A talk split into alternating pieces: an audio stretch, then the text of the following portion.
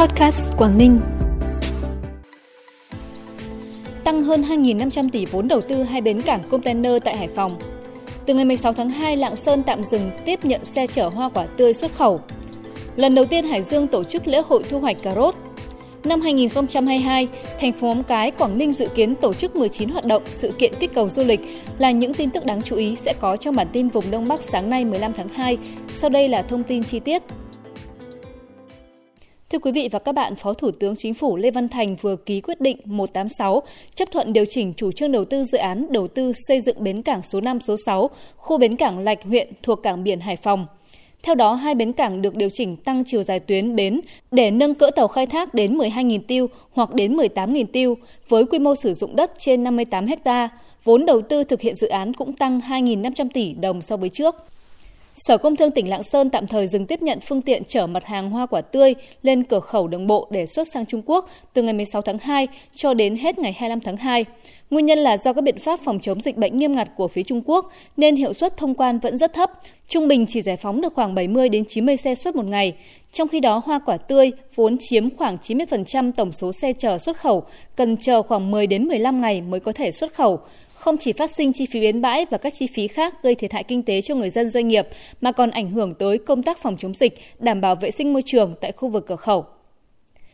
Sáng nay, 15 tháng 2 tại xã Đức Chính, huyện Cẩm Giàng, tỉnh Hải Dương, tổ chức lễ thu hoạch cà rốt năm 2022. Đây cũng là lần đầu tiên Hải Dương tổ chức lễ hội này nhằm quảng bá chất lượng, thương hiệu và kích cầu tiêu thụ cà rốt trong nước và xuất khẩu. Du khách đến với lễ hội thu hoạch cà rốt tỉnh Hải Dương năm 2022 sẽ được tham gia những hoạt động như thu hoạch cà rốt, thăm vùng và cơ sở sản xuất, sơ chế cà rốt và một số sản phẩm chế biến từ cà rốt.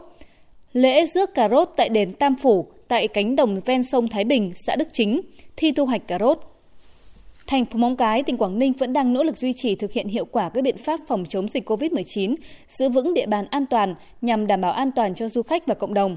Song song với đó, thành phố cũng chỉ đạo các doanh nghiệp xây dựng các chương trình du lịch đặc sắc, an toàn, hiệu quả để thu hút khách du lịch đến với Móng Cái.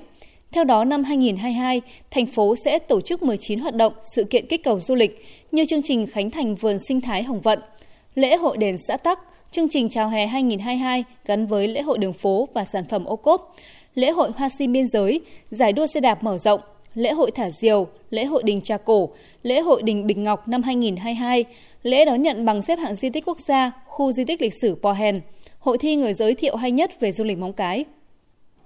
Để chuẩn bị cho lễ hội khinh khí cầu quốc tế tại Tuyên Quang dự kiến tổ chức vào cuối tháng 3 năm nay, tạo đà cho du lịch hồi phục phát triển, thích ứng an toàn sau đại dịch COVID-19. Cuối tuần qua, các buổi bay thử khinh khí cầu đã được thực hiện trên bầu trời Tuyên Quang. Hai địa điểm được triển khai bay thử khinh khí cầu là quảng trường Nguyễn Tất Thành, thành phố Tuyên Quang và sân vận động thôn Nà Tông, xã Thượng Lâm, huyện Lâm Bình. Sau quá trình bay thử, ban tổ chức sẽ thống nhất thời điểm, địa điểm, quy mô tổ chức lễ hội khinh khí cầu quốc tế tại Tuyên Quang. Dự kiến sẽ có khoảng 15 khinh khí cầu từ các nước tham gia lễ hội diễn ra vào cuối tháng 3 năm 2022.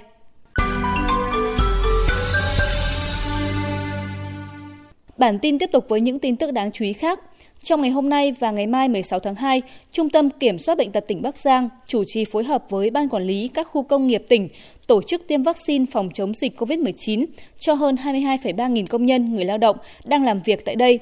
Đây là đợt tiêm chủng quy mô lớn cho công nhân người lao động tại các khu công nghiệp tỉnh. Do đó, Trung tâm Kiểm soát Bệnh tật tỉnh Bắc Giang đã chuẩn bị 17,7 nghìn liều vaccine AstraZeneca, 2,1 nghìn liều vaccine Verocell và 2,9 nghìn liều vaccine Pfizer cùng vật tư y tế, trang thiết bị y tế.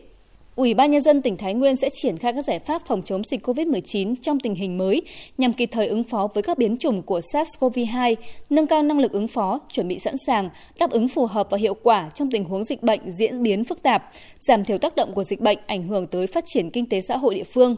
Theo đó, Thái Nguyên đặt mục tiêu đến hết quý 1 năm 2022 cơ bản hoàn thành tiêm phủ vaccine mũi 3 cho các đối tượng đủ điều kiện, triển khai tiêm vaccine cho trẻ từ 5 đến dưới 12 tuổi. 100% các huyện, thành phố, thị xã có cơ sở thu dung điều trị bệnh nhân COVID-19, tối thiểu 50 giường tại bệnh viện đa khoa, trung tâm y tế tuyến huyện.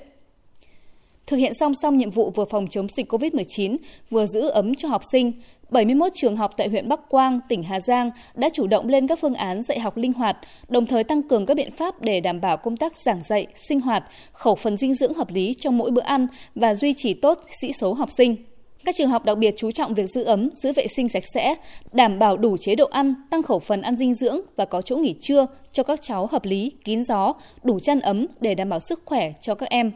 Tại mỗi lớp học đều bố trí nước sát khuẩn, máy đo thân nhiệt và công tác nắm bắt tình hình dịch bệnh được các trường cập nhật thường xuyên để có biện pháp giảng dạy hợp lý. Khép lại bản tin ngày hôm nay là dự báo thời tiết khu vực Đông Bắc Bộ ngày 15 tháng 2. Theo Trung tâm Dự báo Khí tượng Thủy văn Quốc gia, khu vực Đông Bắc Bộ ngày hôm nay có mây, có mưa vài nơi, gió Đông Bắc cấp 2, cấp 3, trời rét, vùng núi có rét đậm, nhiệt độ thấp nhất từ 12 đến 15 độ, vùng núi 8 đến 11 độ, vùng núi cao có nơi dưới 6 độ, nhiệt độ cao nhất từ 18 đến 21 độ, vùng núi 15 đến 18 độ, có nơi dưới 11 độ. Cảm ơn quý vị và các bạn đã quan tâm và dành thời gian cùng kênh podcast Quảng Ninh. Xin chào và hẹn gặp lại.